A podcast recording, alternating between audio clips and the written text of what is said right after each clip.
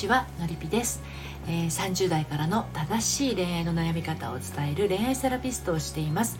愛に悩む女性の心の進路相談をしたり仲間と一緒に人生の夢と愛を叶えていくのりぴの隠れ家オンラインサロンを運営しています、えー、今日はですね新ママの恋子供がいたら恋愛禁止ということについてお話をしていきたいと思います。あのー、ちゃんと子供の面倒を見なくちゃとかねあと母親が恋愛している暇があったら子供のことを見なさいとか。子供が大きくなるまで男性のことは我慢しなきゃいけないみたいな。そういったあの考え方をあのシングルマザーご本人がおっしゃっている場合のほかにあのシングルマザーの娘をねシングルマザーをしている娘を心配している親特にお母さんからの、まあ、そういったアドバイス、まあ、クソバイス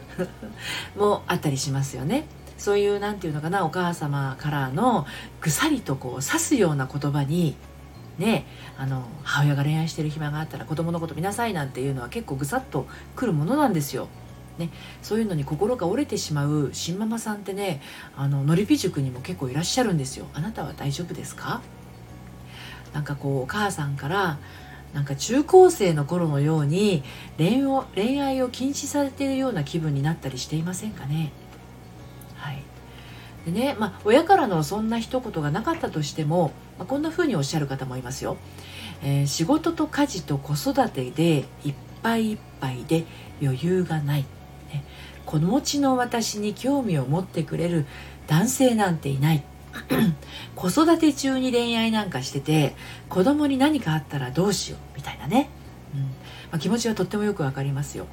子育ての大変さも、まあ、家事仕事全てを背負うあなたの思いもよくわかります。でもねだからこそなんですよね。あなた単体あなた一人としての女性としての楽しみとか喜びを感じること。まあ、それ恋愛じゃなかったとしてもいいんですけれどもねもっとねあの許してあげてほしいんですね。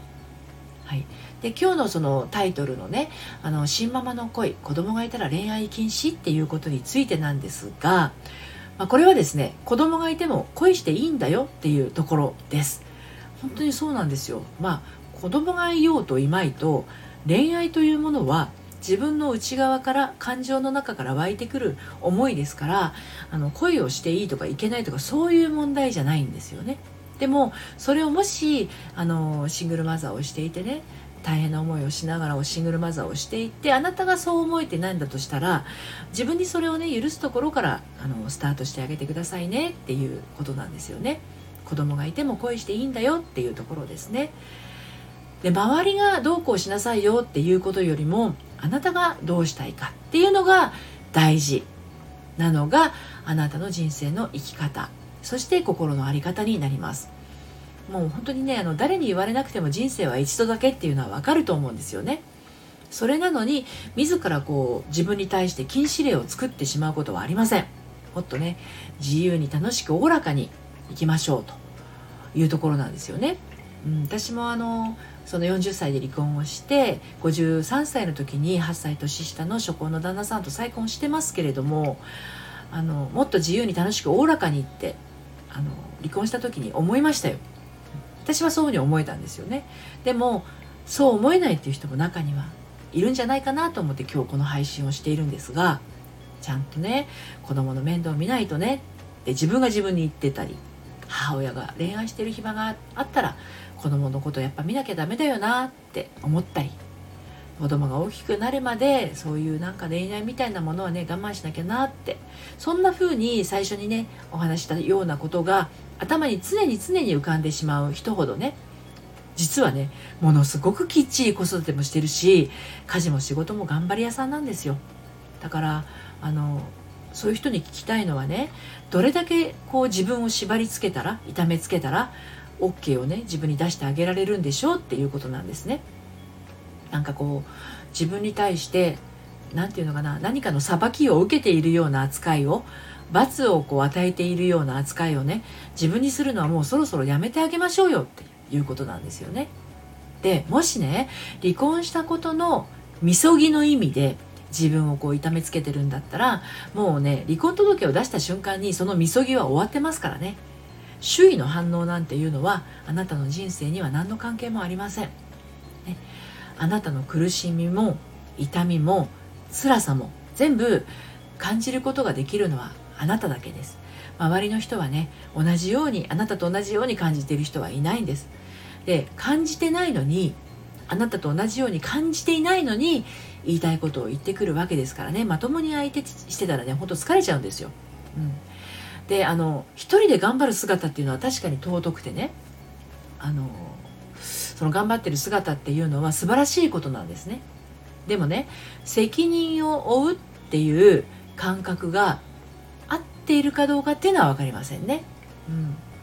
でもねもしお子さんを抱えて離婚されたとしたら重圧はものすごく感じてるんじゃないかと思います私もねその子連れ離婚40の時してるんでここから先のことを考えると気が重いっていうあの感覚ねそれはねあんまり持たないで過ごしてきちゃったんですよ。うん、重圧っていうよりもどうにかなるっていう何て言うのかな軽い気持ちだったっていうわけでもないんだけど何て言うのかな自分の心地よさとか快適さ子供を含めて毎日気分よく過ごせることそれを積み重ねていくだけを日々やってたんですよね。うん、だから離婚した時にここから先のことを考えると気が重いって思っちゃったらもうその瞬間からめちゃくちゃ気が重くなっちゃうんですよね。うん、でもここから先あのいろいろあるかもしれないけど私ならどうにかなるただ毎日今日一日を子供と一緒に楽しく過ごそうよっていうそういう気持ちがあるとねあの扉の開き方が変わってきますよね。うん、ただ子供の世話だけで終わるとか仕事仕事の毎日っていうのはあの私離婚する時のイメージとちょっと違うんですよね。うん子供のことはとっても大事で私の人生もあの同じように大事だし、ね、で子供はいずれ成長して育っていくわけでね、うん、私は私で私の人生まだまだ途中ですと。いうことなんである種その線引きっていうのはできてたと思うんですよね。子供は子供ですごく大事だけど私は私の人生もあるよ。で子供は子供の人生もあるよっていうそういうなんていうの違いを受け入れるっていうのかな、うん、でそういうことが離婚した瞬間からもうすでにあったのであの何でも何が何でも一人で頑張るっていうよりはあの頼れるところは頼りながらもうその都度その都度自分のできることを精一杯やるっていうことだけしてきた感じですね。でそういうのを積み重ねていったら、まあ、結果としてあの8歳年下の初婚の旦那さんと巡り合うことができて今は再婚して幸せに暮らしているという状態なんですよね。うん、でねあのまあ子連れ離婚をするって結構勇気いることなんだけれどあのー、私その離婚して恋愛をして再婚っていう道をたどってますけれどもねあのー、お母さんの心からの笑顔って子供は見抜いてるんです意外と。うんなのであの母親の心の余裕っていうのは結婚していようと離婚していようとあの子供への影響ってとっても大きいんですよ。どういうことかっていうとお母さんが楽しそうか笑顔は心からのものかっていうのはものすごく敏感に察知してるんですよね。だから面と向かってっていうよりも横顔とかね背中の雰囲気からあの敏感に感じ取ってるんですよ。でそれが子供にとってあの親が不安そうだったりとか寂しそうだったりすると子供がどう感じるかっていうと怖いんですよね。なんかお母さんが作り笑顔でね接するたびに子供っていうのはあお母さんがこんな風に無理してるのは僕のせいかな私のせいかなって小さく傷ついてたりするんですよね。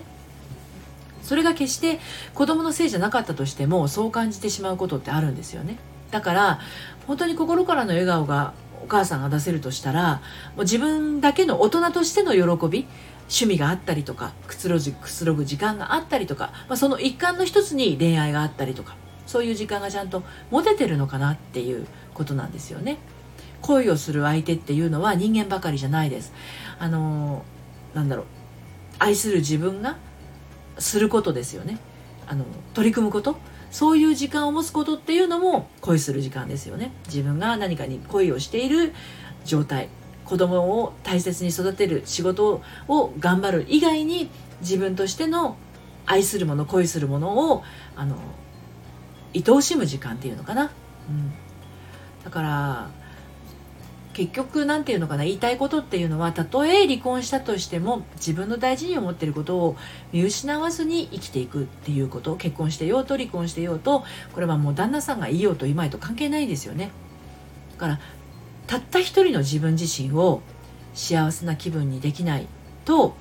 あの誰かと幸せになるっていうのもなかなか難しいんですよね。だから何て言うのかな自分時間をこうシングルマザーであろうと結婚していようと何であろうとちゃんとそういう時間を持てて心から自分一人がニヤニヤできるようなあのスペースだったり時間を持つ。そういうのも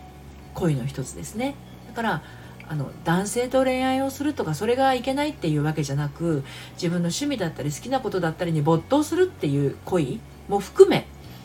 あのそういうのを大事にしてあげるといいのかなって思います。なんで新ママの恋子供がいたら恋愛禁止っていうのはあの子供がいようと離婚してようと、えー、結婚してようと関係なく自分は自分の好きになるもの愛するものを大事にしようよっていうことなんですね。シングルマザーだって恋をして OK です。むしろどんどん恋をして楽しく過ごしてください。こちらの、えー、内容はですね公式サイトのえ「読むセラピー愛のトリセツの方でも、えー、綴っていますので時間ある方はお読みになってみてください。説明欄の方にリンクを貼っております。最後までお聴きいただきましてありがとうございました。それではまた。さようなら。